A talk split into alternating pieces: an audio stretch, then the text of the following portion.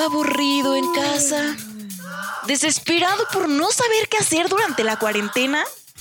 Prepárate porque durante la siguiente hora llevaremos el mundo de los videojuegos hasta tus oídos con Playground, el podcast oficial de 3D Juegos MX.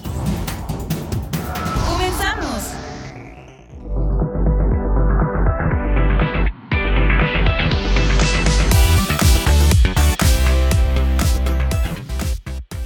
Amable comunidad de 3D Juegos MX, bienvenidos a Playground número 19. Es el 19, ¿verdad? Ya no sé ni qué semana es. Desde los cuarteles generales distribuidos por todo el globo, en los búnkers especiales post-apocalípticos, tenemos al vikingo de Sol. ¿Cómo estás, vikingo? Oye, muy bien, muy trenzado el día de hoy. Mira ya, hasta acá llega esto, ¿eh? Ya, otra vez. Bendito sea Dios. Hasta que se una con los otros pelillos, vikingo. Ándale. Sí, exacto, que se puedan anudar así uno con el otro aquí. Así de zapato. Pero oye, ¿qué es esto, castigo? Y luego de aquí también, cabrón. Bueno. Me rasuré cuando entré a 3D Juegos, eso sí te deciré. Bueno, muy bien, tenemos también al párroco del gaming. Estoy haciéndolo en orden de la pantalla, ¿eh? Párroco del gaming hoy con su corte de Jin Sakai también. Muéstralo, muéstranoslo. Punisher, Juanem. Ahí va quedando el look por Ghost of Tsushima. ¿Dónde está el? Así es. Tenemos ahora al ventríloco del gaming, Angel Orco, ¿cómo estás, güey? Muy bien, aquí apreciando una semana más de nuevos cortes. Que ya ni siquiera son nuevos, más bien es como avanza. Así como el vikingo tan sofisticado.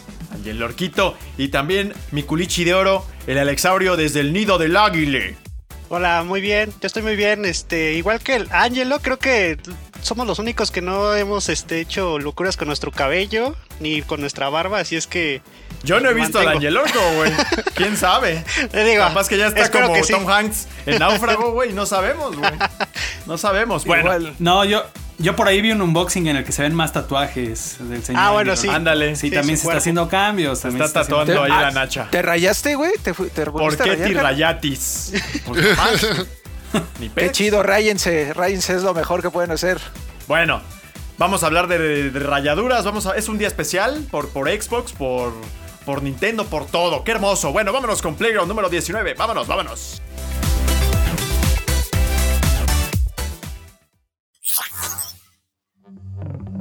Los temas más relevantes de la industria del videojuego están aquí, en la opinión de la semana.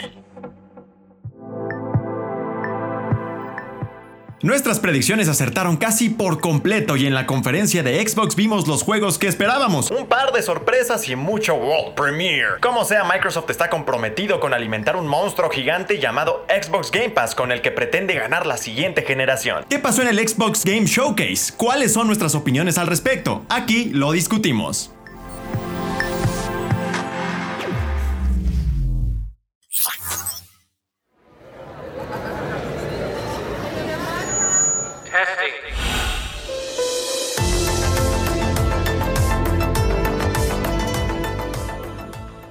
Pues bueno, ya pasó. Se acabó el E3, no E3 de cierta forma, ya pasó. Y yo personalmente creo que estoy un poco... No sé. Es de esas veces que no quedas satisfecho, ¿no? La verdad es un poquito así. Pero vamos a irnos por partes y con mucho cuidado. También está muy fresco el tema. Voy a empezar con Angelito, que creo que fue el que logró rescatar algo más de orgasmo allá al final. Como que... llegó. Sí, con el esfuerzo, pero llegó. Cuéntanos, Ángel Orquito, ¿qué te pareció el Xbox Game Showcase? ¿No? Había muchísima expectativa, como dijimos en la introducción. Y bueno, pues a ver.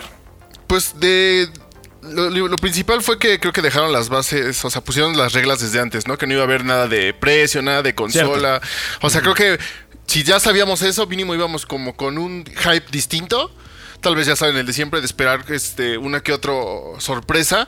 Creo que de juegos que me llamaron la atención, sobre todo que de gusto, fue el State of Decay 3. Esperando que me hayan mejorado las cosas que tenía mal el 2.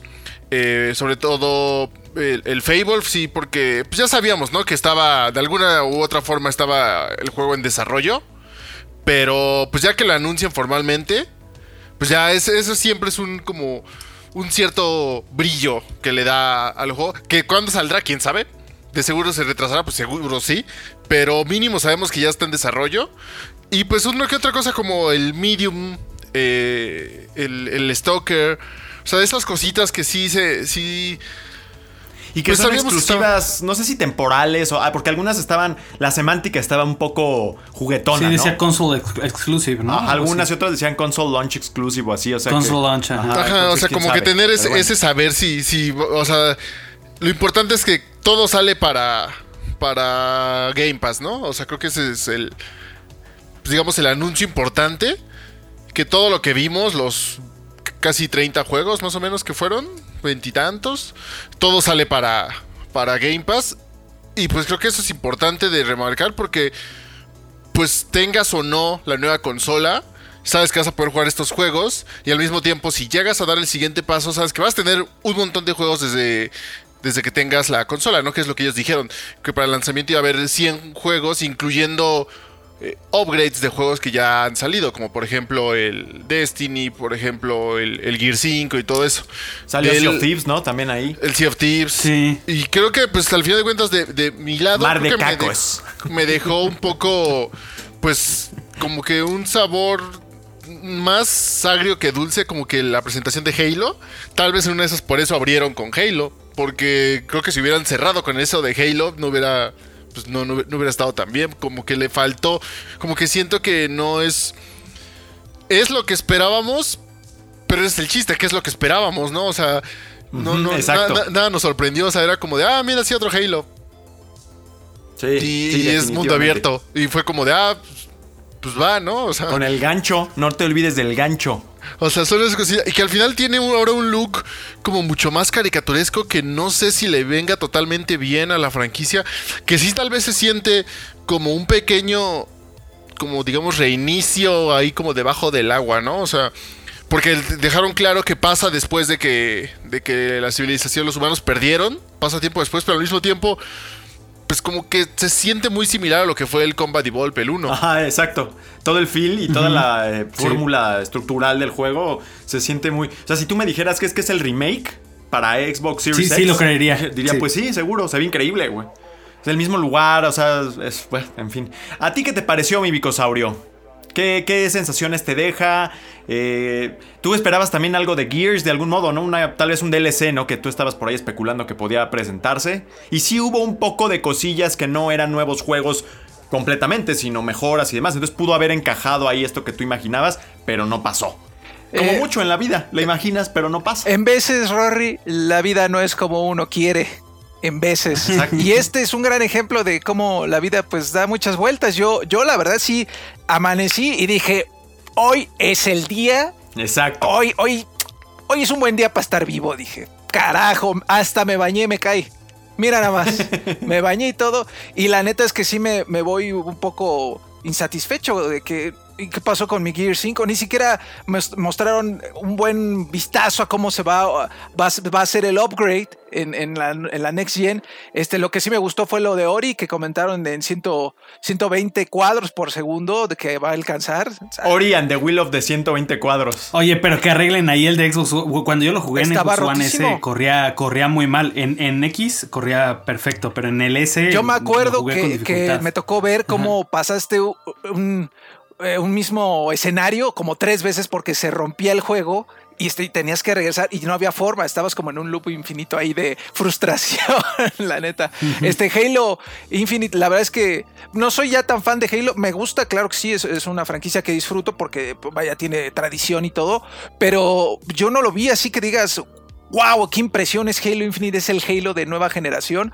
Lo comentaba ahí al principio. A lo mejor detalles hasta un poco estúpidos y me voy a ir hasta muy... Pero pues eres crítico de videojuegos. Es que pues ya me están presentando algo de nueva generación y no puedo creer que los árboles y el pasto y el mundo se vea pues ciertamente muerto, ¿no? Que no hay aire, no hay partículas, no, o sea, está ahí presentado el mundo y pues sí, va el jefe maestro en su jeepcito, y claro que ahí hay movimiento, ¿no? Pues levanta la tierra y el agua hace splash y cosas así, pero lo demás se ve medio acartonado, decía chale, pero pues no...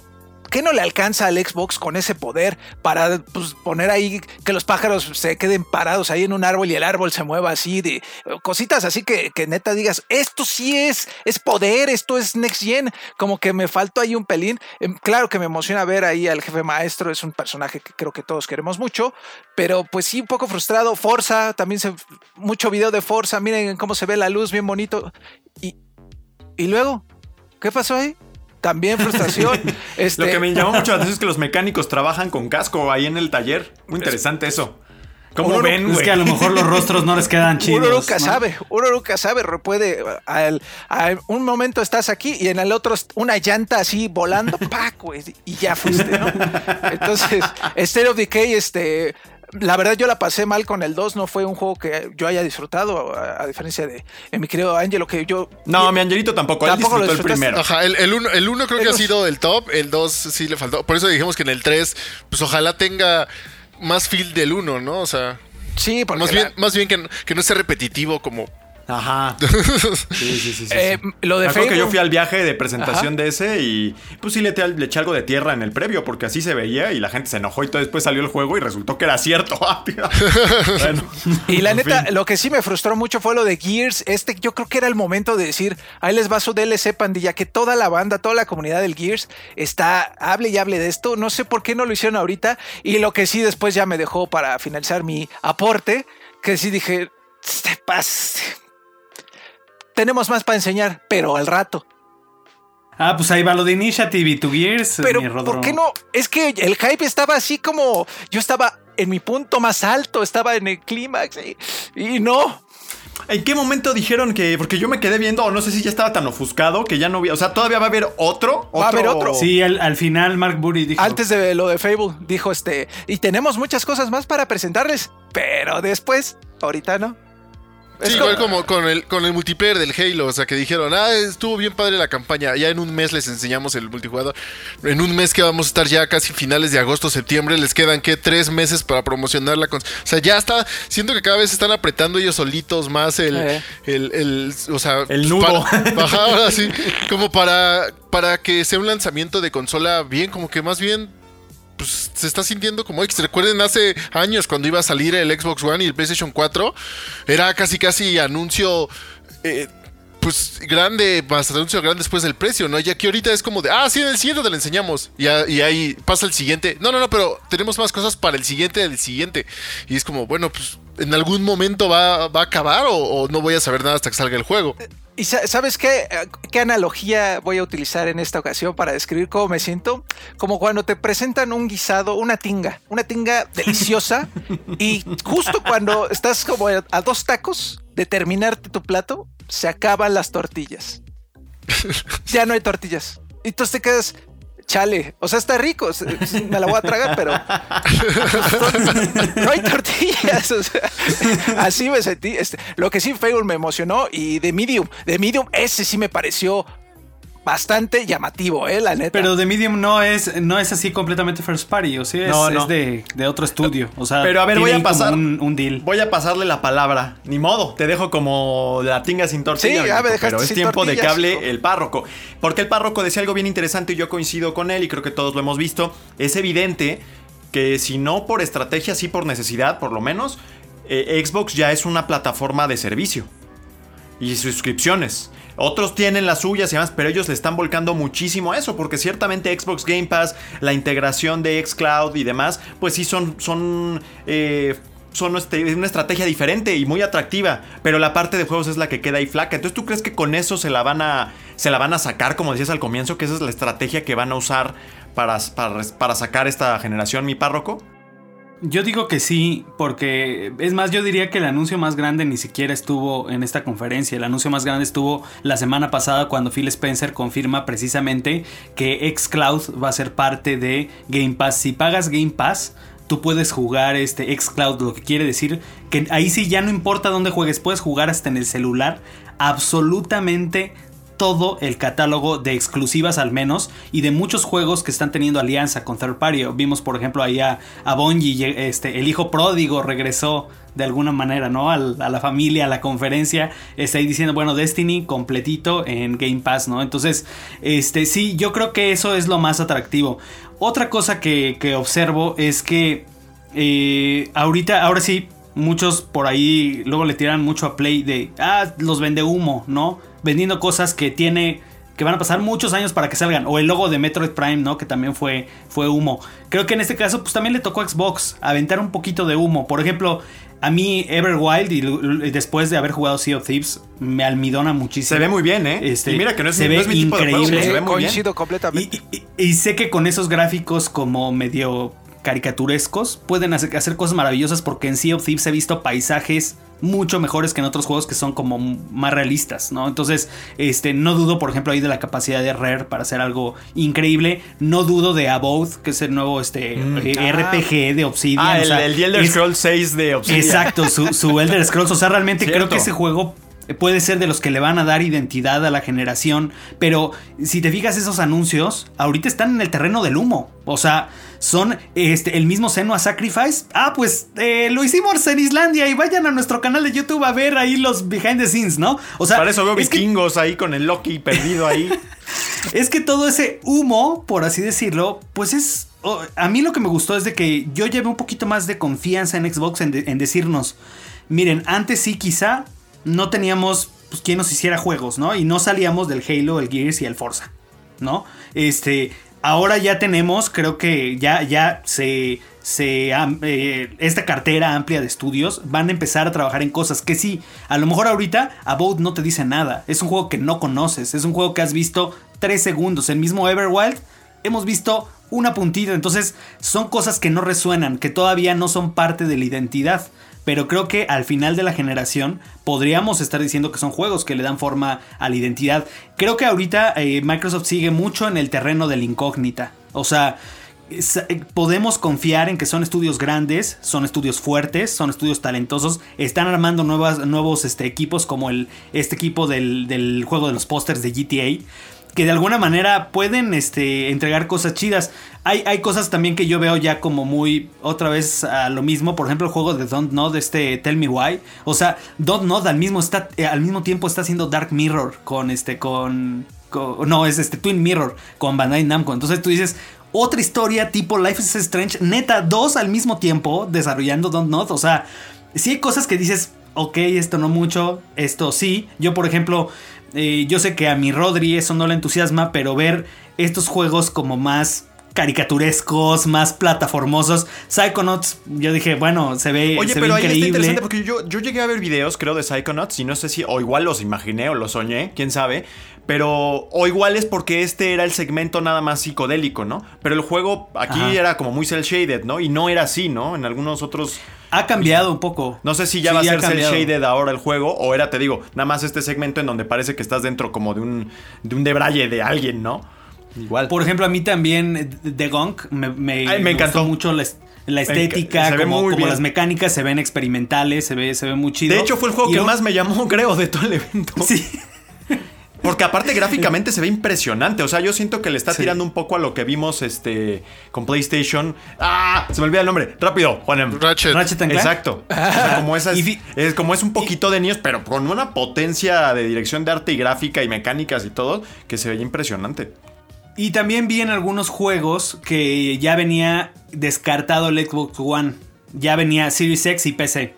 Por ejemplo, el mismo Everwild ya no viene Xbox One. Entonces, sí... Creo que muchos de esos proyectos que vienen como muy a futuro de Xbox sí van a realmente exprimir la capacidad de la consola y de alguna manera no van a dejar al usuario que tiene su Xbox One al lado, porque van a ser, por ahí escuché, creo que vas a poder jugar a través de XCloud en tu Xbox los juegos que ya no soporte tu Xbox One, ¿no? Entonces... Creo que ese ecosistema de servicio, me parece que a Xbox sí le van a dar, va a ser la clave, sobre todo porque estamos hablando de una generación en la que el que compre un Xbox ya no va a tener que volver a comprar videojuegos prácticamente. O sea, a lo mejor quiere un juego third party, su juego deportivo que no esté en Game Pass, o su Assassin's Creed, o cosas que a lo mejor no lleguen día uno a Game Pass, pero realmente van a ser contados los juegos. Mientras que pues en Nintendo y en PlayStation, quiero pensar que vamos a seguir con el modelo tradicional de consumo de videojuegos. Algo muy bueno ahí para el jugador de Xbox. Y lo único que a mí medio me enojó es que se quedaran con la exclusiva de la expansión esta de Tetris Effect. Porque yo digo, ¿cómo que sin VR? No es su lugar ahí. Pero bueno, hasta ahí mi comentario. Yo siento que Xbox sigue pagando las consecuencias de esta negligencia o este olvido que tuvo para con sus estudios. Hicieron muy bien en hacer este golpe de timón. Yo se lo adjudico ahí a Phil Spencer hace 2-3 años de comprar un montón de estudios, pero tristemente no les ha dado tiempo con el calendario para empatar las primeras producciones de este músculo de desarrollo con la transición de generaciones. Ya lo veremos dentro de la generación como tal. Ya en marcha ya veremos lo que estén haciendo todos como en un ciclo muy saludable de producción de juegos y demás, pero de momento siguen un poco atorados. Incluso Senua Saga Hellblade 2 pues está atorado. O sea, obviamente no lo pueden mostrar todavía porque pues se ve que apenas empezaron a hacerlo, ¿no? Entonces están un poco atorados ahí. Y también, muy a crédito de Phil Spencer, creo que han logrado volcar su estrategia a algo que les sirva como para mantenerse a flote, que es Xbox Game Pass, ¿no? Y crear todo este ecosistema de varias plataformas donde los jugadores puedan tener un servicio diferente a pesar de la carencia de exclusivas nuevas. El tema que a mí me molesta mucho de ellos es que no producen muchas cosas nuevas triple A, o sea, espectacular. Everwild se ve muy bien, ¿no? Y Hellblade yo supongo que se va a ver muy bien, pero de ahí en fuera no ha habido esta producción de nuevos conceptos potentes, ¿no? Y muy de lo que comentabas también, siento que se están comprometiendo desde hace un tiempo a la fecha con un tono como adolescente, realmente. Y ahí le han dejado toda la puerta abierta a PlayStation para que produzca los juegos de adultos, que no son juegos realmente solamente de sexo y así, sino son juegos nada más un poco más sobrios en su concepción. El propio Horizon, The Last of Us no se diga, Tsushima. Exacto. Days Gone me parece que también, Gone. O sea, son juegos un poquito, Ghost of Tsushima, son juegos un poco para un demográfico ya un poquito más grande. Cuando tú ves el propio Everwild, cuando tú ves Grounded, cuando tú ves Ori and the Wheel of the Wisps, es como un demográfico de niño de 10, 15, 20, están como ahí metidos, pero siento que les falta esa otra área que se me hace bien importante también, porque ahí está el tipo que también va a pagar por esos juegos para el dude que tiene 30 años, que es mucho de la plataforma de consumidores de videojuegos, son gente de más de 30 años, entonces están dejando esa parte ahí. Gears of War lo tienen, pero bueno, pues ya pasó el 5 y ahora ¿qué tienes, no? Entonces siguen un poco ahí atorados. Siento que Phil Spencer ha hecho lo mejor que ha podido y lo ha hecho muy bien para darle a Xbox herramientas con que sobrevivir a esta coyuntura un poco incómoda en la que siguen. Vamos a ver si les alcanza. Vamos a ver si les alcanza ya dentro un año, 2, 3 años dentro de la generación para que esos juegos que estén haciendo sean los que realmente les ayuden. Y finalmente sí van a tener un income ahí muy importante, que va a ser el de los servicios, y que quizás a la mera hora digan, ¿saben qué? Mejor ya nos quedamos como estamos, porque pues con lo de los servicios nos basta. Y qué bueno también, porque es una estrategia bien distinta a la que tienen los otros, y eso se me hace muy sano también, ¿no? Que tengas cosas muy muy diferentes, que es lo que decías tú, Juanem, ¿no? O sea, ahora, que antes era muy homologada la fórmula que tenían al menos PlayStation y Xbox, ahora sí está muy diferenciada, y eso también tiene valor, ¿no? Ahora quién sabe, o sea, a mí me gustaría que realmente la lana que entra de los servicios sí se invirtiera, como dices, en grandes producciones, porque también creo que hay un riesgo muy fuerte en este modelo de negocio, de que te conformes con juegos chiquitos que vayan llenando esos huecos de ese mar de juegos que es el servicio, en lugar de hacer realmente esas grandes exclusivas que llamen a la gente y digan, esto solo lo puedes jugar en este lugar. A lo mejor el servicio sobrepasa el interés por la exclusiva, y ojalá que eso no limite de alguna manera los presupuestos para que esos estudios que son muy talentosos puedan realmente hacer esas grandes exclusivas AAA en lugar de juegos medianones de relleno para lo malo masa, es que ¿no? Ellos solitos se están canibalizando y al mismo tiempo están como... Realmente yo supongo que la inversión de investigación y desarrollo del Xbox Series X ha sido muy jugosa, porque se ve que es un sistema premium. Y al mismo tiempo, bueno, pues como tú no tienes exclusivas, pero tienes tus servicios, pues mejor me voy por los servicios en otra plataforma, en PC o lo que sea, no necesito invertir en la consola. Entonces no sé si van a tener para que la consola se venda como tal. Que compensen con lo de Xbox Game Pass, puede ser, y que sea un super éxito. Pero el hardware como tal, que la gente va a invertir, pues no sé, porque no hay exclusivos, o sea, no hay algo que yo realmente quiera jugar ahí nada más, ¿no? Ese es un tema ahí que también se me hace de riesgo. Entonces, bueno, ¿qué calificación le pones, Ángel Orco, a la conferencia? Digamos que un 7. Un 7.5. Me la pone complicada porque yo creí que le iba a dar más alto por Fable y ahora pues yo me veo obligado a ver a qué. Bueno, a ver, Vikingo, ¿tú qué le pones? Yo le pondría pues un 8. Un 8, en el sentido de que también presentaron en el pre-show lo de los asiáticos, de Dragon Quest en Xbox. Wow, el nuevo juego del estudio de Square Enix, el del sombrerito que no me acuerdo cómo se llama, que es nuevo. Ah, sí, se ve muy bueno. Yo le pondré un 8 porque sí, estaba buena la tinga, muy rica y todo, pero me faltaron tortillas para terminarme mi plato y pues no estoy satisfecho. ¿Y tú, párroco, qué le pones? Yo me voy un 8.2, dándole las 2 décimas del anuncio de la semana pasada de XCloud, que siento que debió haber estado aquí como para fortalecer, porque finalmente pues ahorita el servicio es lo que está haciendo la bandera de Xbox. Se me hizo buena conferencia, no me la pasé mal, tampoco me aburrí. Hubo un ratito en el que dije, no, como que aquí esto se está sintiendo un poquito relleno, pero en general me la pasé muy bien.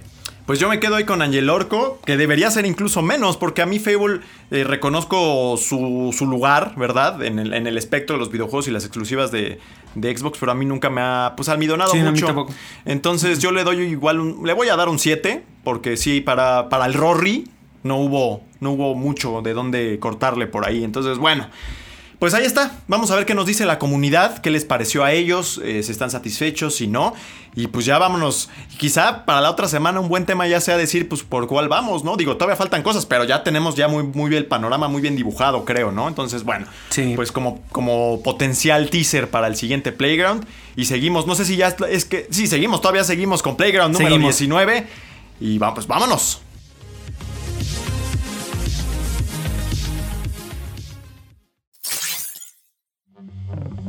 ¿Sospechas de algo raro en los videojuegos? Descubrámoslo juntos, aquí en Teorías de la Conspiración.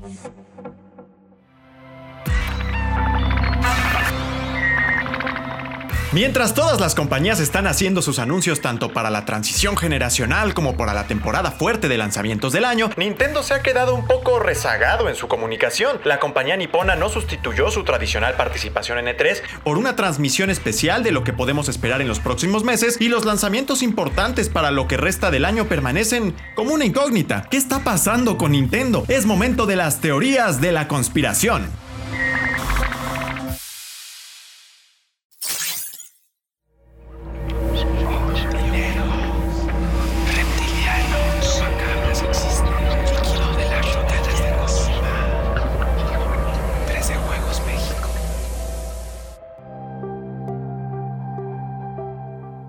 Me encanta esta parte de Nintendo, es la que a mí me llena de alegría, Vico, tú lo sabes. Estoy lleno de gozo por saber qué está pasando ahí en Mordor de Nintendo, dónde están escondidos, por qué no han anunciado nada. Y la verdad es que estoy desbordado de información para platicarles sobre este tema, pero soy una persona que no es egoísta, entonces voy a dejar que todos hablen. Menos yo.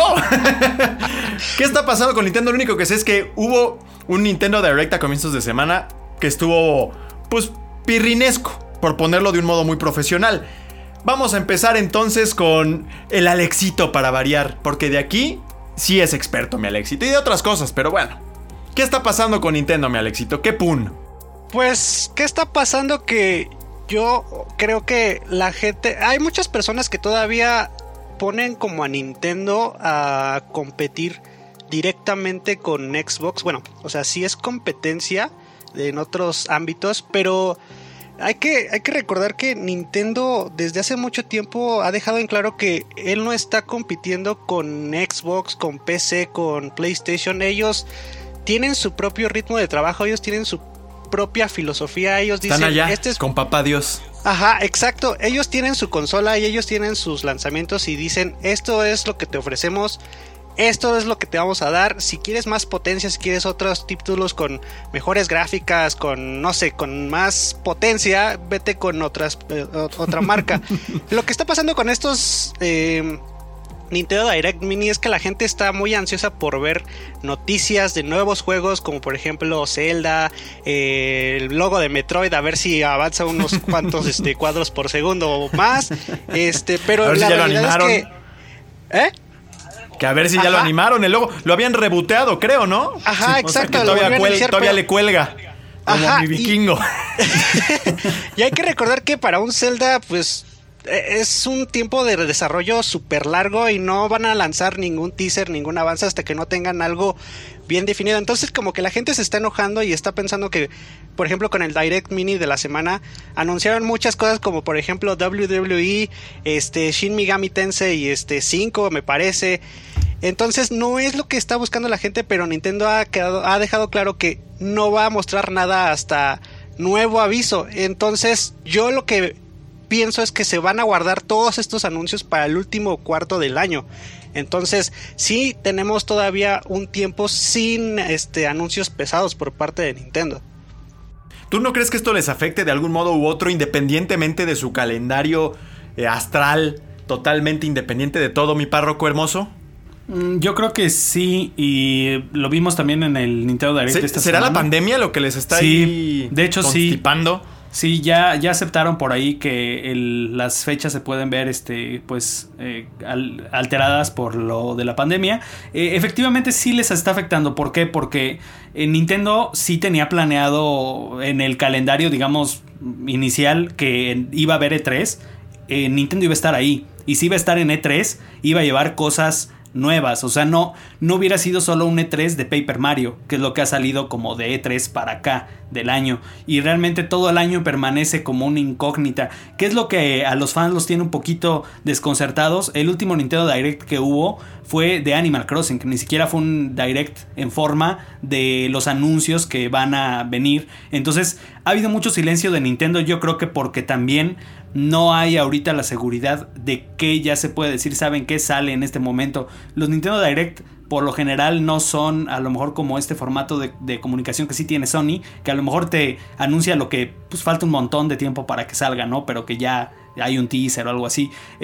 Los últimos Direct lo que veíamos eran cosas ya como muy inmediatas a salir, o por lo menos pues que faltaban pocos meses o en una ventana más o menos como de un año a lo mucho, ¿no? Entonces yo creo que ahorita no hay certeza y hay mucha especulación de que vienen juegos de Mario porque es el 35 aniversario y sorprende un poco que Mario está hasta en la sopa. O sea, van a sacar hasta juegos de mesa, está lo del parque de diversiones en Japón, está lo de Lego, que hay ya varios sets, incluyendo uno de un NES ahí con el primer. Y hubiera sido el año de Mario de los Juegos Olímpicos. Hubiera sido, exacto, o sea, con todo eso era el año de Mario y ahorita pues no se sabe nada, ¿no? Entonces yo creo que sí va a haber esos lanzamientos de juegos de Mario. Muchos especulan con relanzamientos de Mario Galaxy, relanzamientos de Mario 3D World o Mario Gatito, pero pues quién sabe cuándo. O sea, muchos especulan con un Nintendo Direct fuerte a finales del verano, pero también Nintendo por otra parte dice, bueno, nos gusta ese formato, pero vamos a seguir experimentando. Y creo que no ayuda mucho que, por ejemplo, Paper Mario, que sí le pudiste haber dado un Direct, lo lanzas el tráiler así nomás, ¿no? Y lanzas un Treehouse con Paper Mario y dicen, y va a haber un anuncio sorpresa, es un juego de Bakugan que a nadie le importa. Bueno, a muchos chavitos seguro le importan y va a ser algo que va a vender, pero bueno, de ese Nintendo, fan de Nintendo muy vocal, pues no le interesa, ¿no? Y luego este Nintendo Direct Mini que va a un nicho muy específico con lo de Shin Megami Tensei, que no le resto importancia al anuncio, pero realmente a la mayoría de los fans de Nintendo pues es algo que también desafortunadamente pues no les interesa tanto, ¿no? Entonces pues sí es una están pasando cosas y yo creo que sí ha sido lo de la pandemia lo que ha frenado un poquito esta comunicación y tienen que hacer algo, ¿no? Porque es un año grandioso para la marca que pues está viendo por ahí afectado con todo esto. Bueno, pues sí, Animal Crossing ha sido lo más el bateador pesado de Nintendo, y desde entonces, porque Mario, que es Paper Mario Origami King. La verdad es que pues es un buen juego, pero no tiene ese peso, ¿no? Como lo que tuvo Animal Crossing. Y no, están ahí como que destapados los muchachos. ¿Qué pasa por tu cabeza, mi buen vikingo? Yo sé que tienes mucho que abonar a esta parte de la conversación de Nintendo. ¿Qué crees que se avecina? También, pues ya se tenía especulación desde hace tiempo de darle un relevo al Nintendo Switch, ¿no? Digo, si no de nueva generación, por lo menos otra vez, tal vez otro modelo premium o algo. Ha sido un año muerto hasta ahora. Pues, mi querido Rodri, yo creo que haciendo honor a esta sección que se llama las teorías de la conspiración, yo creo que les dijeron a todos los empleados de Nintendo, ¿saben qué? Guárdense rápido para que la pandemia no crezca, y esto como consecuencia es, y todo lo que ya habíamos hecho me lo tiras todo. Oye, pero me vale, tú lo tiras, todos los Nintendo Direct que ya estaban grabados los tiras y los haces ahora en tu casa. Entonces, quizá por eso no han hecho mucho escándalo, o no ha habido muchos anuncios, porque están todavía reacomodando las piezas para existir con el coronavirus, ¿no? Que pues es algo que ha cambiado el mundo completamente, el de todos, no solo el nuestro ni el de ellos, sino el de todos. Entonces quizá están como reagrupando, reajustando sus piezas, diciendo, a ver, íbamos con el parque de Nintendo, que iba a ser un bombazo, la neta, iba a ser un golpazo, pero ¿sabes qué? Híjole, pues ¿cómo vamos a meter un montón de gente en un solo lugar con COVID? No, ¿sabes qué? Vámonos para atrás, papi. Vámonos para atrás, que se vean unas fotos ahí con los drones. Entonces, yo creo que no va a ser un mal año para Nintendo, pero sí, él está consciente de su autoridad. Porque es Nintendo, y Nintendo, si algo dice, se le tiene que respetar, como dice nuestro querido amigo, el doctor Aureliano Carvajal. Si algo dice Nintendo, pues se respeta, porque se ha ganado el lugar de poder. Si quiero hago un Nintendo Direct ahorita, hijo, ahorita lo hago y lo saco y la gente va a hablar de él. Y si quiero, no lo hago. Y también van a hablar de mí, ¿cómo ve? Entonces, así yo creo que... Eso es cierto. Están conscientes de su papel también, ¿no? O sea, no les preocupa mucho, a lo mejor, no tener estos grandes lanzamientos o bombazos como pudo haber sido Ghost of Tsushima, que por cierto está siendo todo un fenómeno en Japón, que muchos no crean, y lo está haciendo, que bueno, bien por ahí por Sucker Punch. Pero creo que se pueden dar estos lujos y están conscientes de que lo verdaderamente importante en este momento es, pues, cuidar a los trabajadores, cuidar a los equipos de desarrollo, no darles en la torre metiéndoles ahí el chancro horrible. Entonces, quizá por eso no ha habido así un despliegue tan fuerte de medios y de anuncios por parte de Nintendo, y porque saben que pues no hay bronca. A mí ya se me acabaron las consolas. O sea, yo ya, bendito, hasta tuve problemas de stock. ¿Tú crees que todavía lo puede salvar, Ángel Orco? ¿Todavía puede salvar este año Nintendo? ¿Y qué tendría que hacer para levantarse? Que ya me imagino, digo, también no hace falta demasiado. Pero bueno, ¿qué tendría que hacer Nintendo para rescatar este año fatídico? Pues yo creo que nada más con que saquen un direct de First Party, ¿no? O sea, que al final de cuentas todos los pequeños direct que han hecho... pues han sido muy claros ellos en que no son juegos first party. O sea, incluso en sus tweets ponen, o sea, juegos third party. Aquí el problema es que la gente parece que lee lo que quiere, ¿no? O sea, lee el tweet y dice Nintendo Direct y omite el resto. Que al pesar de ahí dice, pues no, o sea, no vamos a enseñar nada que se ha hecho casi por nosotros. Y pues es lo que, o sea, la gente se enojó porque en el pasado no enseñaron el tráiler de Zelda, ¿no? Pero pues clarito decía ahí que no iba a haber ninguna clase de juego first party.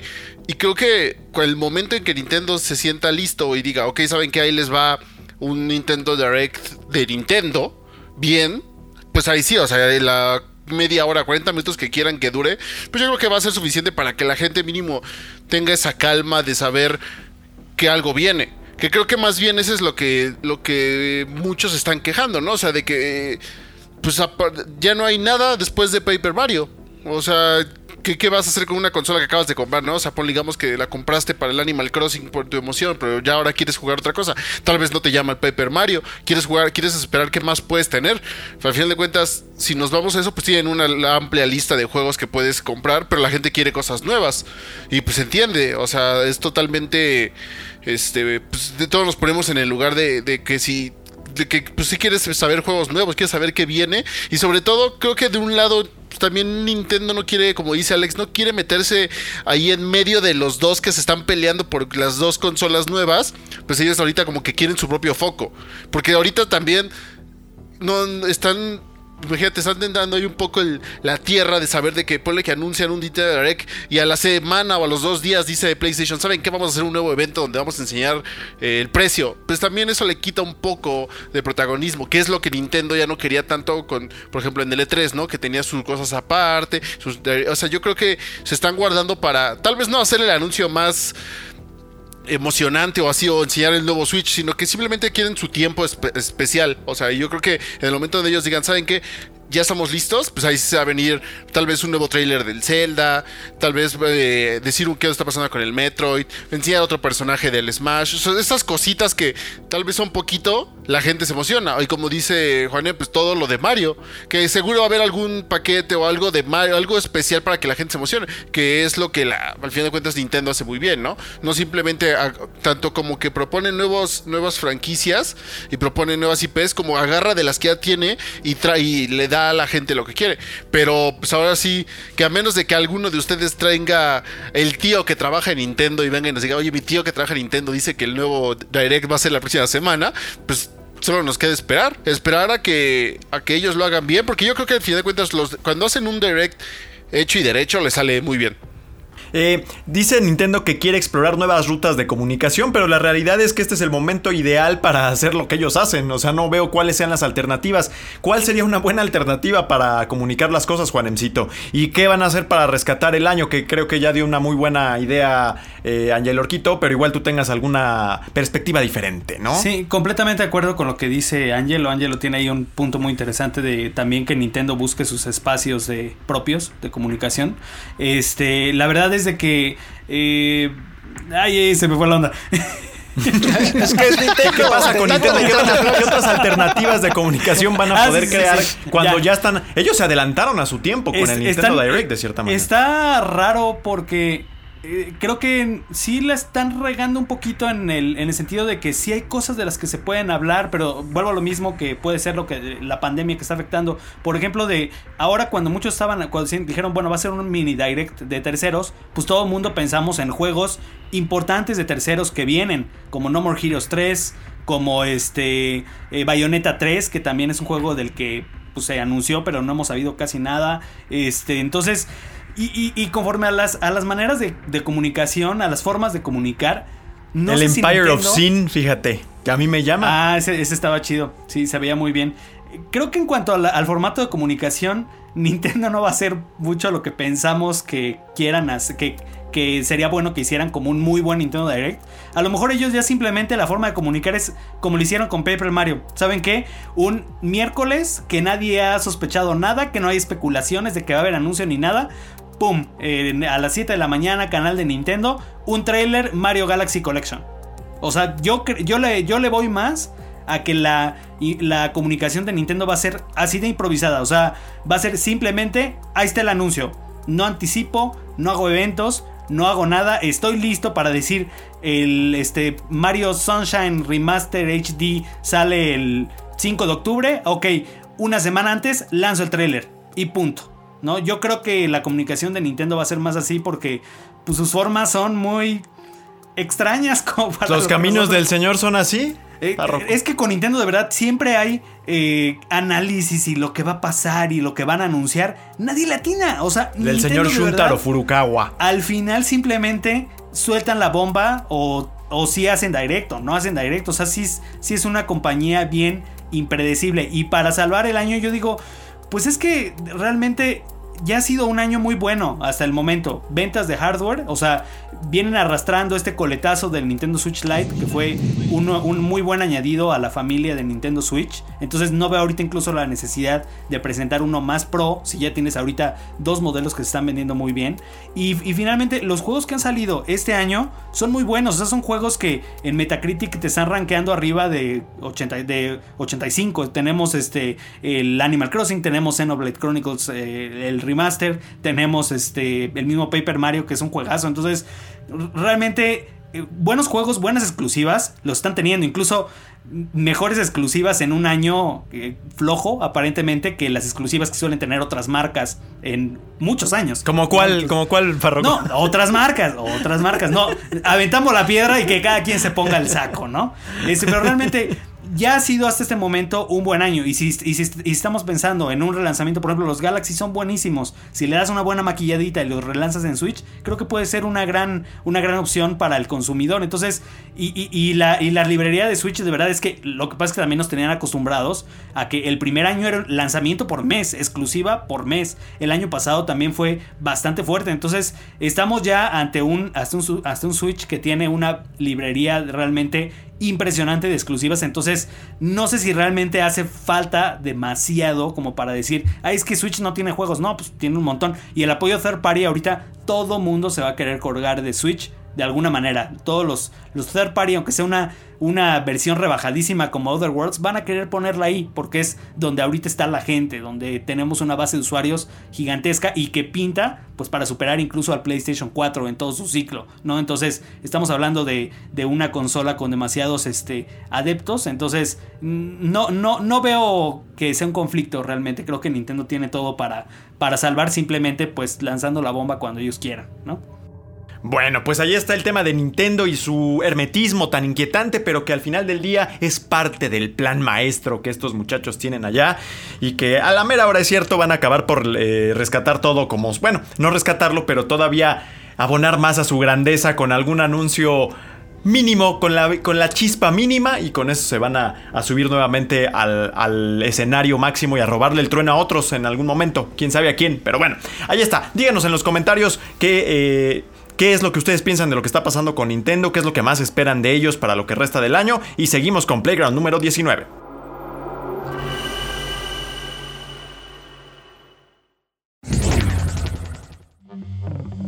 Adelante, ponte cómodo, porque ya comienza Hotline 3 de Juegos. Loca.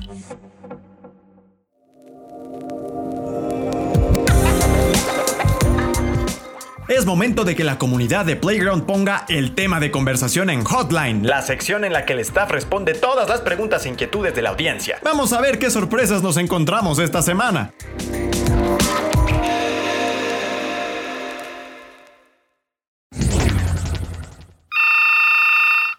Hola, ¿estás escuchando Playground solo? ¿En serio? Pregunta lo que quieras en Hotline en 3D Juegos México. Así es, el maestro de esta orquesta, maestro, Rodogorio lo ha dicho.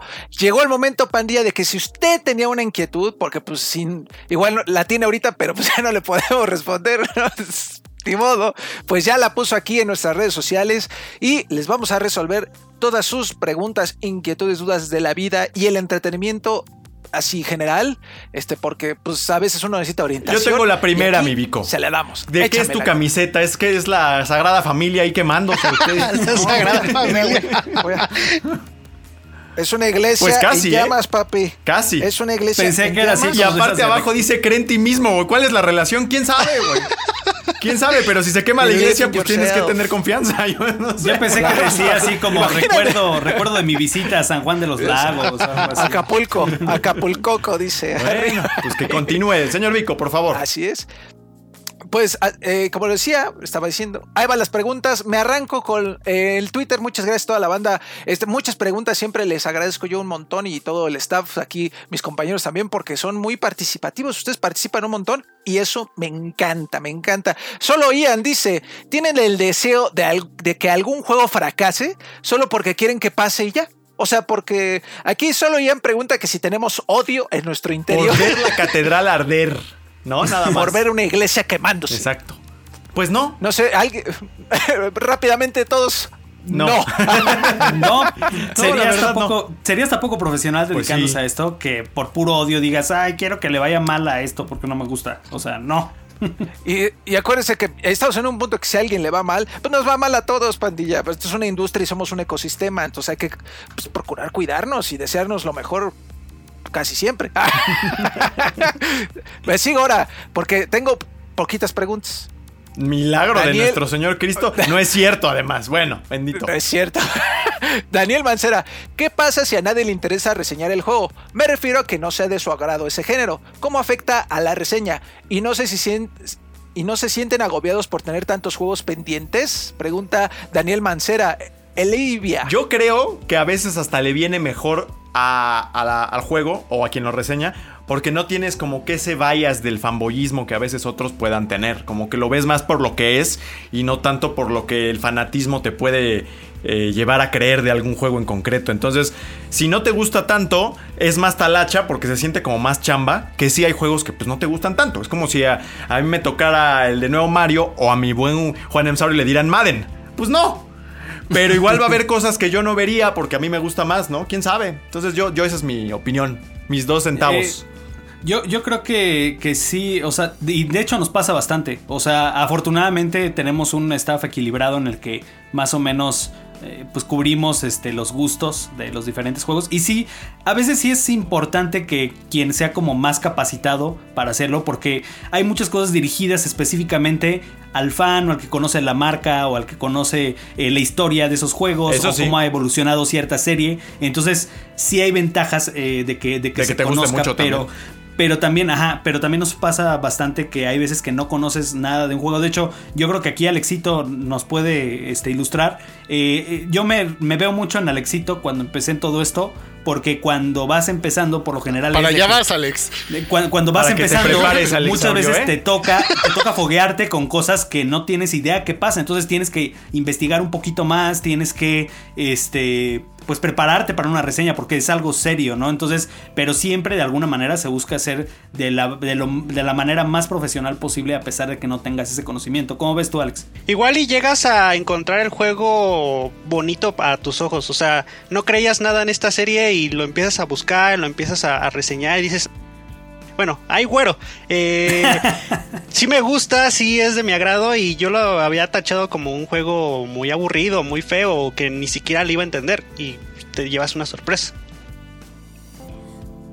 Y también importante ahí, a mí nadie me preguntó, pero yo voy a agregar que cuando uno ya te dedicas como a esto profesionalmente, tanto en cine, tele y videojuegos, yo lo pondré así, tienes que apartarte un poco y hacer lo más objetivo posible. Aunque te guste mucho la cosa, tienes que entrenar tu mente y tu opinión para distanciarte de la cosa y poder hacer así una reseña. La otra es también posible. Que aunque te guste mucho y es complicado, a veces ya estás cansado después de 30 horas, entonces o 20 o 40 o lo que sea, también se vuelve difícil separar tu agotamiento por haberlo rusheado de lo que genuinamente pueda estar mal de un juego. Entonces también hay varias cosas ahí que tienes que considerar a la hora de evaluar un juego, sí. O tienes Orco, varios trabajos pendientes, ¿no? También. No, sí, justo lo que decían, es importante... como ampliar tu conocimiento, ¿no? O sea, saber casi que regresamos a... O sea, más simple. ¿Cómo puedes distinguir luego de que un juego es bueno? Pues ya te ha tocado jugar como 40 juegos malos, ¿no? Tal vez. Que es muchas veces lo que luego la gente dice, no, es que yo no juego eso. O con las películas. No, es que yo no veo esa clase, las películas esas feas, las casi las películas basura. Pero pues muchas veces esas películas basura... te hacen apreciar las otras películas que son mejores, ¿no? Y lo mismo pasa con los juegos. O sea, muchas veces toca jugar algún otro que otro jueguito de esos indie que son malones, que son como copia de la copia, pero de repente de vez en cuando pues te toca algún juego AAA que te llama la atención y que te la pasas bien y todo, pero pues no hay de otra. O sea, muchas veces, aunque no conozcas mucho del juego, pues si vemos que aquí alguien del staff pues está disponible, pues ni modo. O sea... Justo hace poco jugamos el Rocket Arena, que al final de cuentas no nos terminó de convencer a todos, pero el día que lo jugamos, así en equipos, nos la pasamos bien. Súper bien. O sea, son esas... Muertos de la risa. Son esas cosas, pero cuando... O sea, que pues, nunca lo hubiéramos... O sea, si yo lo hubiera jugado solo nada más, pues yo les hubiera dicho a ellos, ¿saben qué? No, pues no me gustó para nada. Pero jugarlo con alguien muchas veces te ayuda.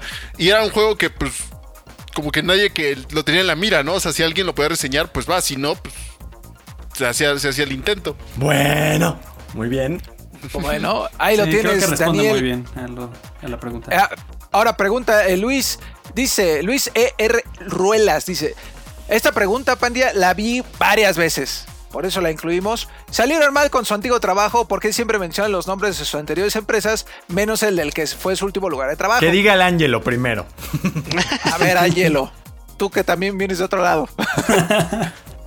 No, pues son malas experiencias, ¿no? O sea, creo que tanto ya se ha hablado de todos lados, o sea, como que es un secreto a voces, pero pues llega un momento también donde mejor lo... como que aplicamos el toda publicidad, toda, aunque sea buena o mala, pues sigue siendo publicidad, ¿no? Y pues como que en su momento ya se ha hablado mucho, puede que en su... ahorita ya no nos afecta tanto, sobre todo porque siento que ha llegado, estamos en un momento mucho mejor como equipo, industria, lo que sea, excepto por el coronavirus, pero pues sí, o sea, fueron malas experiencias que al final de cuentas se derivaron de buenas cosas, o sea, de como conocer al Vico.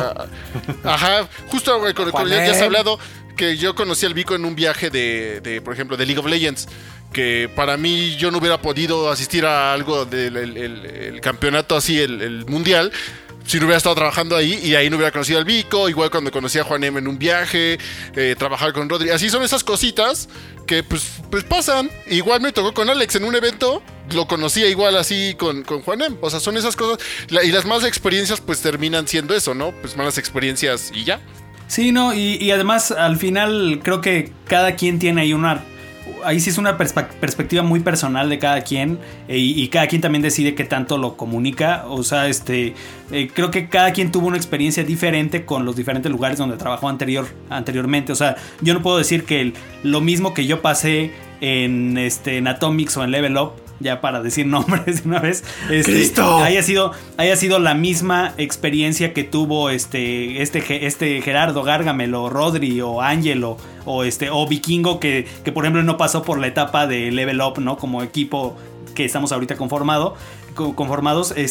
Creo que cada quien sí tiene ahí sí tendrías que preguntarle a cada quien, pues a ti cómo te fue, porque todos tenemos una experiencia diferente, y al final, pues sean buenas o malas experiencias, siempre son aprendizajes, ¿no? De por cualquier lugar que pases, y te deja cosas, como dice Ángelo, de conocer personas, de hacer contactos, y también de aprender nuevas formas de trabajar. A mí la verdad es de que cuando pasé de mi primer medio al segundo, aprendí muchísimas cosas que hoy pongo en práctica. Entonces creo que siempre hay que ver las cosas del lado bueno, ¿no? Bueno, esa es mi opinión personal. Sí, creo que el tema ahí con Level fue que, al menos a título personal, pasamos mucho tiempo ahí. Para mí fue mi casa porque fueron 6 años casi.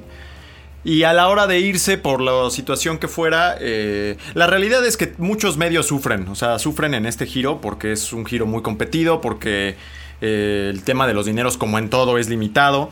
Y a la hora de irse, pues no fue nada fácil. Y algunos lo tomamos mejor que otros. Y después establecerse aquí también fue duro. La relación con los compañeros de allá, con algunos se mantuvo bien, con otros no tanto. Fue un cambio complicado, la verdad. Pero la verdad es que, pues bueno, yo lo sigo viendo esa época con cariño y tratando de ver el lado amable de que cada quien hizo lo mejor que pudo, incluidos a ellos. O sea, y siguen haciendo lo mejor que pueden y pues ahí está. Un saludo, de hecho. Aunque ya no me hablen.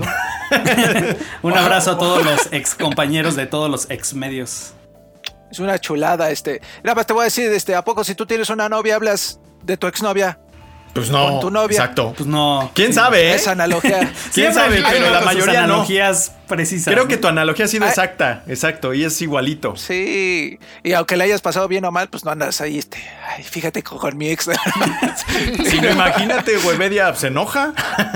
Se enoja, güey. Oye, vaya ahí pro, güey, a protestar. Y... Oye, bueno, tú, Alexito, ¿algo quieras agregar de ahí de pues Carl Jr.? Yo como de que del Carl Jr. No, de hecho yo tuve una experiencia antes de estar con ustedes. De hecho, yo intenté en el McDonald's, bueno, más bien estuve a punto de entrar al medio de deportes.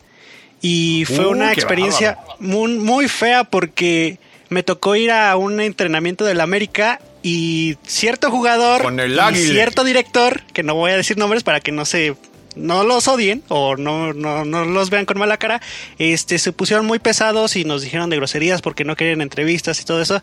Yo desde ahí dije a la con el medio de deportes. Entonces también es como un proceso para buscar lo que te gusta hacer y lo que te apasiona, y también es evolucionar y aprender nuevas cosas como persona, o sea, seguir creciendo, ¿no? Ese es mi único comentario.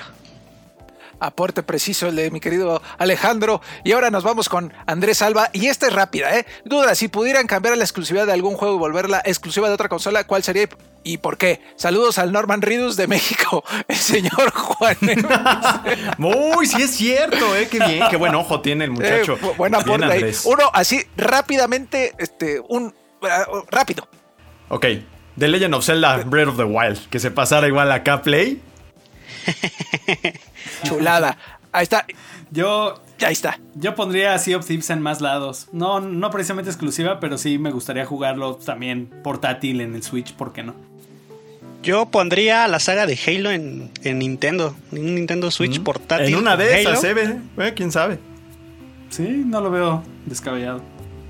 Ventríloco. Yo pondría el Smash en alguna, en Xbox sobre todo, y creo que por el único punto de del sistema de conectividad de internet, que siento que el de Nintendo luego falla un poquito nada más.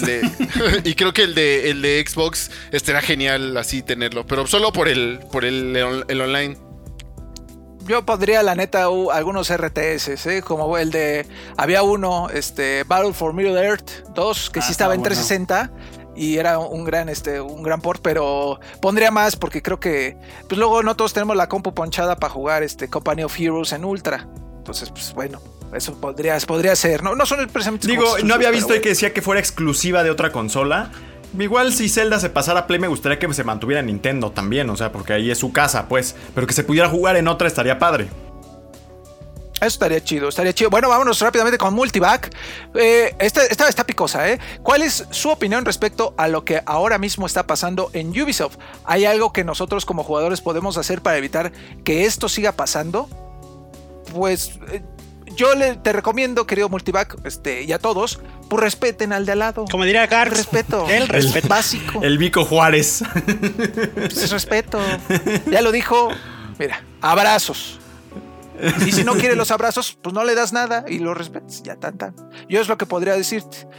¿Y qué opino? Pues que está gacho, que haya, que además ya se sabía, o bueno, lo que se dice es que ya se sabía, entonces pues está gacho que no se tomen acciones concretas al momento. Las verrugas se cortan, mira, así. Ya, se acabó la verruga. Es todo lo que voy a decir. Yo creo que o sea, cuando los jugadores preguntan, o así, o la comunidad de qué pueden hacer, creo que lo primero que tienen que hacer es no actuar como se estuvo actuando desde que salió The Last of Us. O sea, creo que ese es el primer paso como personas casi personas pensantes en general. O sea, atacar a desarrolladores, actores de voz, artistas, a todos los que trabajan dentro de un juego que no te gustó. Porque al final de cuentas, y no digo que eso haya pasado, pero o sea, es como si los desarrolladores o los productores o algo así, personas arriba, muy arriba de los desarrolladores en los juegos, ven que la comunidad pues es grosera y es muy, o sea, lo que no casi si no lo hago lo que la comunidad quiere, me van a atacar, pues al final de cuentas no hay ese respeto que se pide, y creo que desde ahí tiene que salir. O sea, no podemos pedir que haya respeto cuando la comunidad tampoco tiene respeto, y se nota. O sea, como lo que muchos digan de que no, que fueron los de Xbox, que fueron los de PlayStation, se notó incluso con los de Nintendo. O sea, los de Nintendo en Twitter estaban así gritándole y poniendo groserías a la cuenta de Nintendo porque el Direct no fue lo que ellos querían, y son esas cositas que dices, o sea, ¿qué está pasando, no? Y ya cuando se empieza a desempolvar un poco lo que está pasando en compañías, así lo de adentro, pues sí sorprende. Y muchos se quedan así como, es que ¿por qué no sabíamos qué era esto? No sabían porque muchos no querían hablarlo. Muchos no querían, los desarrolladores no lo quieren decir, porque si alguien lo dice en Twitter o en alguna red social, pues llegan todos esta marabunta de gente a insultar, y pues ese es el problema. Porque, pues, ¿qué más pueden hacer, no? O sea, muchos dicen, no, pues sí, que vayan y que haya un juicio, pero sí, pero... O sea, eso es lo que nosotros estamos viendo, la denuncia pública. Obviamente aquí hay cosas por debajo que legalmente lo están haciendo de otra forma, que creo que y es el camino que se debe llevar. Pero pues, lo único que podemos hacer, como dice el Vico, pues es respetarnos y tratar de que la de que la comunidad y que la industria sea más saludable, porque parece que va así en picada cada vez más. La neta. Ahí voy con Oso Grizzly. ¿Les gusta la lectura? Y si es así, ¿cuál libro recomienda? Fíjate que a mí me gusta desde hace no mucho tiempo y la verdad es que yo soy como producto de la escuela donde te empujan a leer libros que ni te gustan, ¿no? El Principito, a mí que me vale calzón El Principito, ¿sabes? Cuando era niño yo quería leer otra cosa, ¿no? No quería leer eso, entonces sí, ya de... El Llano en Llamas en la secundaria, oye. Ya de adulto que he podido como leer lo que a mí me gusta... La verdad es que sí he encontrado buenos libros que no tienen ningún valor literario, yo creo. Pero Guerra Mundial Z, libras Azteca, que se lo he estado recomendando a... Fíjate, no, qué sí, tanto me gustó leer algo que realmente me llamaba la atención, que me agarré un libro como de 1400 páginas que me tomó un año de sentadas en el inodoro. Que de ahí yo creo que es donde firmé mi condena para acabar en el proctólogo. Demasiado tiempo leyendo ahí. Pero sí puedo recomendar, yo creo que Guerra Mundial Z y Azteca son unos muy buenos libros. Y lee lo que te guste. O sea, así sea la cosa más que te parezca que es la menos sofisticada posible. Pues a ti te gusta y lee eso para que disfrutes, porque si no, se pone bien incómodo. A mí me súper encantó Ready Player One, el libro. Quizá por eso me enojé un poquito con... Fui de los que se enojaron con la adaptación al cine, porque es un juego que tiene un montón de licencias que no pudo usar Warner al hacer la adaptación y Spielberg al hacer la adaptación al cine. Y sí se perdió bastante como de esa esencia de Ready Player One, porque siempre me ha gustado todo este tema de la realidad virtual y de... Y sobre todo porque también es un juego muy, muy ñoño, muy de gaming y así, pues así soy, ni modo, ¿no? Y también a mí me gustó mucho una serie de libros que a mí me recomendaron cuando estaba estudiando la carrera. El Antiguo Testamento. No, los escribió una arqueóloga, se llama la saga Los Hijos de la Tierra y cuenta la historia de una chica que es de la época en la que convivían los cromañones con los... Ah, sí, me lo habías recomendado. Sapiens. Sí, es cierto. Entonces se hace como un híbrido de las dos especies, como de primeros humanos, y habla mucho como de las costumbres que tenían en esos clanes de primeros hombres, ¿no? Entonces es bastante bueno, como que ya a partir del segundo libro ya se pone como muy novela erótica, no sé si les gusta ese género, a mí como que ya reducir... De ahí viene esa canción del garrote, supongo. Reducir un poquito ya después, como diluir un poquito toda esta riqueza como histórica o antropológica en favor ya del romance y del erotismo. No fui tan fan de eso, pero es una serie muy buena y también me gusta leer libros de Star Wars, están chidos. Mira, de hecho estoy leyendo justo no sé si lo ven, Imperio de la Luna del Verano, de los Comanches. Buenísimo. Buen libro, no lo he acabado, fíjate. Lo empecé a leer antes de que empezara el desastre y ahí sigue, bueno. Amigos, ¿alguien más? ¿Quién? ¿Va? ¿Voy yo? Pues yo tengo, a mí, o vas Alex, vas, es que estoy buscando de hecho el nombre del libro, que no me acuerdo cómo se llama. Pues Rodri me inculcó el gusto por leer Guerra Mundial Z y la verdad no me arrepiento. Es un libro muy, muy bueno y el que me acuerdo mucho es Fahrenheit 451. Ya está más académico. Es un buen libro. Otro creo que es Hay unos de comunicación que también estaban muy buenos. Deja de buscarlo y... Teorías de la comunicación 1. Y lo encuentro. El señor Maxwell. Ahí. Pero mientras esos dos son los buenos para mí. Angelo, ¿encontraste tu...? Pues no encontré el nombre del libro, pero es un libro acerca del desarrollo del KOTOR, del Knights of the Old Republic, que ya tiene... O sea, casi no fue... Según yo, solo salió en digital. De hecho estaba buscando y tiene un nombre así, ya saben, como Knights of the Republic, algo de desarrollo, porque me gustó, o sea, como que me empecé a me gustó mucho a partir de que leí el de Masters of Doom también, que son eso, como que esos libros que hablan del desarrollo de juegos más allá de la historia, o sea, porque ya saben, tenemos varios juegos que, varios libros que han salido de juegos, ¿no? Adaptaciones o que... O de lore, ¿no? Sino que estos son más como de cómo se desarrolló el juego. Sobre todo también el Blood, Sweat and Pixels, el de... buenísimo, el de Jason Schreier. El de Jason Schreier, que te cuenta cómo se... Pues ahora sí que... El Inquisidor. Los problemas que existen de... a través de haciendo un juego, ¿no? Que se quedan sin dinero, un poco del tema del crunch y todo. O sea, son esos juegos que tal vez si a ustedes no les gusta tanto, por ejemplo, el Masters of Doom, que tal vez es un poco más clavado. El Blood Sweat and Pixels es muchísimo más ligero y es una lectura, pues no es tan corto, pero sí te da un buen, como que un buen vistazo a cómo se desarrolla el juego, teniendo en cuenta que son entrevistas con desarrolladores que sí estuvieron trabajando en esos juegos. Muchos son anónimas y otros sí se dieron sí hablaron. Y de hecho, la segunda parte dijo que iba a salir, creo que por el 2021, ahí por si les gusta. Y sí les queda de ver el nombre del de Cotor, pero también es igual, es un libro sobre cómo fue el desarrollo del juego. También hay uno si les... Dale. Ah. De Blood, Sweat and Pixels, algo chido es de que puede sonar también bien deprimente, que muchos son casos como de que le sufren, pero también tiene historias de éxitos que no pensaban que iban a ser éxitos. Entonces está padre. Y también ya hay traducción al español, una editorial española. Yo creo que va a ser difícil de conseguir porque no es... No, ¿Sangre, sudor y píxeles? Pues no sé si conservó el libro, el título o no, pero sí ya hay una traducción al español por si no pueden leerlo en inglés, y pues sí, esperando conocer la segunda parte. Perdón, Rodri.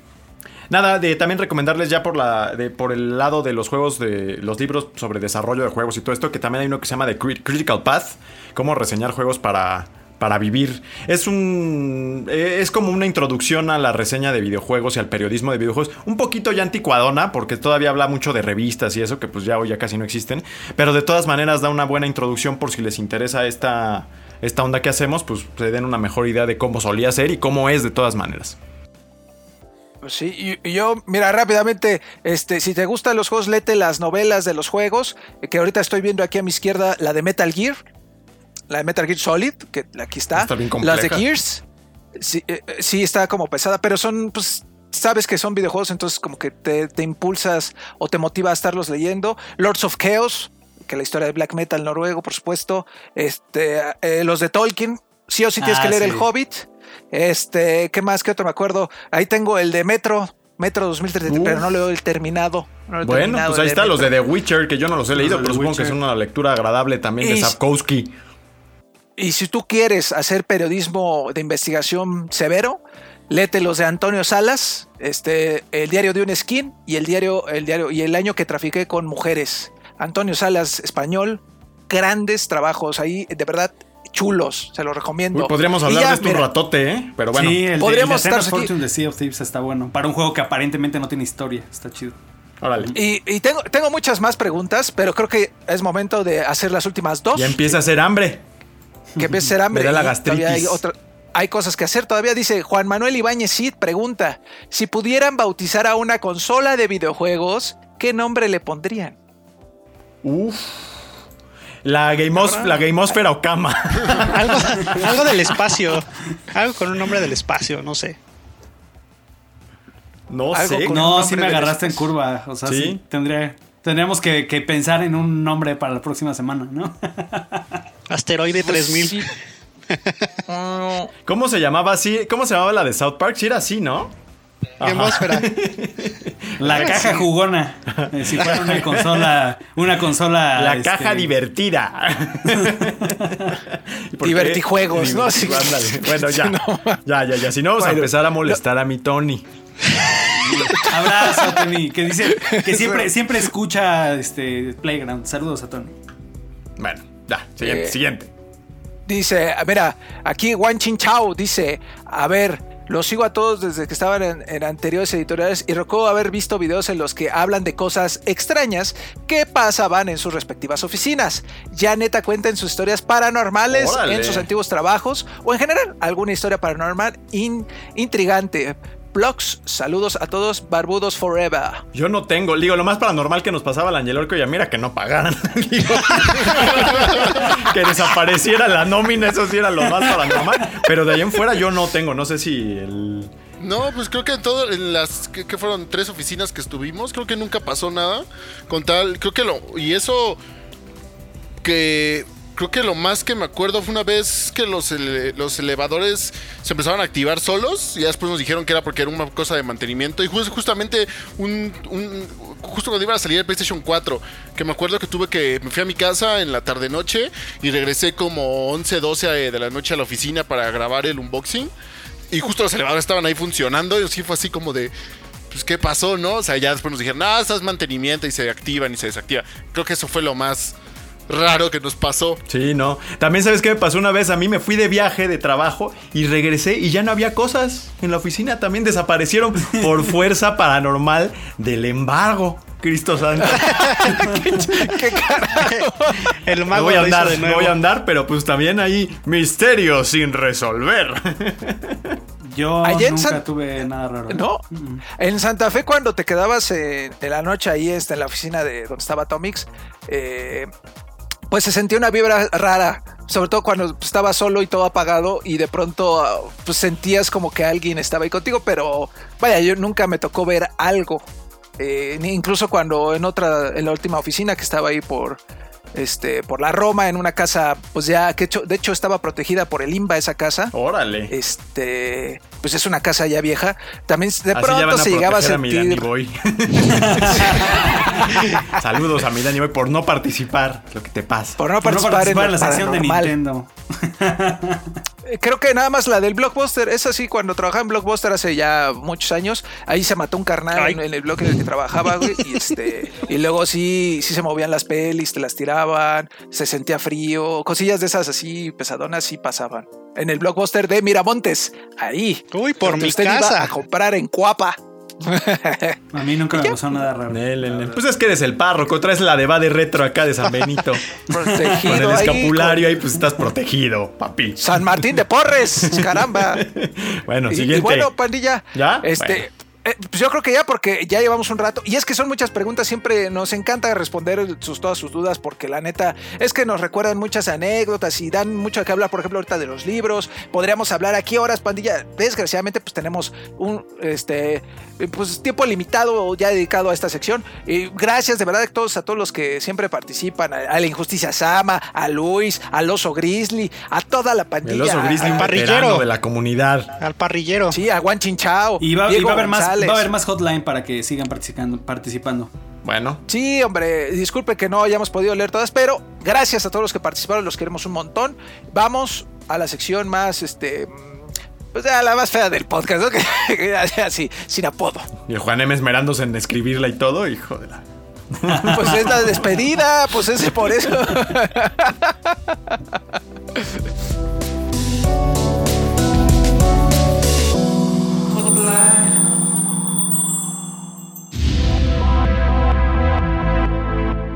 Y es así como llegamos al final de un episodio más de Playground, el número 19, cubriendo los eventos más importantes de la temporada.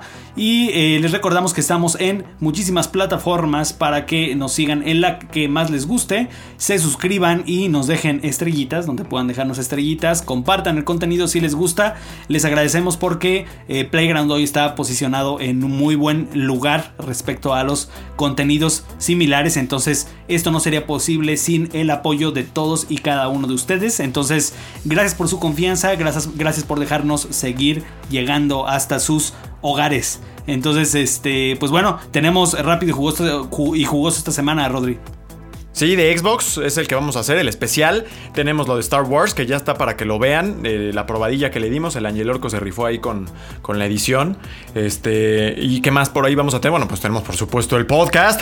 ¿Qué más tenemos? El video. A ver qué tanto sí. le atinamos, ¿no? Ahí exacto, échense el video de lo que predijimos que iban a presentar. Ahorita ya se sabe qué fue. Y a ver si le atinamos o no. Pues digo, ¿no? Sí, también.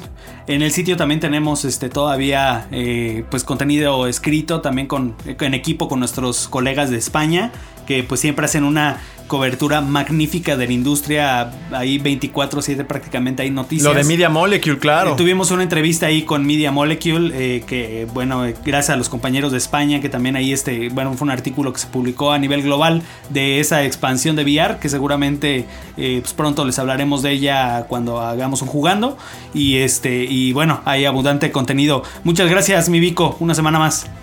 Una semana más, cara, gracias a ustedes, como siempre hermosos, gracias por la oportunidad de estar aquí cotorreando, a toda la pandilla que nos ve, recuerden cuidarse mucho, pandilla, no me canso de decirles que pues se laven su mano, que no hagan lo que yo acabo de hacer, que fue rascarme el bigote, no se toquen su carota y cuídense por favor, pandilla, y recuerden que por ahí ya empezamos a maquilar el TikTok.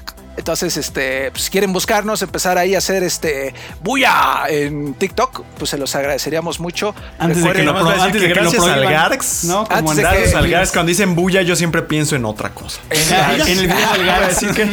Y sí, échale el ojo. Voy a estar ahí intentando subir contenido pues diario. La verdad es que es difícil TikTok porque pues yo no puedo salir bailando. Entonces, pues bueno, échale un ojito porque vamos a subir bloopers, cosillas que se nos vayan ocurriendo, noticias, etcétera, etcétera. 3D Juegos MX, así nos encuentran. Y pues un beso a todos. Muy bien, gracias Angelito. Nos vemos ahí la próxima semana, ojalá no se estén aburriendo, hay muchos juegos todavía que jugar y ya encontré que el libro sí se llama nada más Knights of the Republic. Okay. Hay que hacer la sección de puros libros, mano. Sí, estaría bueno un temita de puros libros. Alex Aurio, gracias por tu fina edición de este contenido. Gracias, amigos. Muchas gracias por todo su apoyo. También pásense por las redes porque tenemos muchos memes, muchos videos, pequeños gameplays de juegos, Instagram. Mucha alegría por ahí. Mucho. Muchas gracias. Gracias, yo soy Juanem, esto fue Playground número 19 y nos escuchamos la próxima semana. Bye.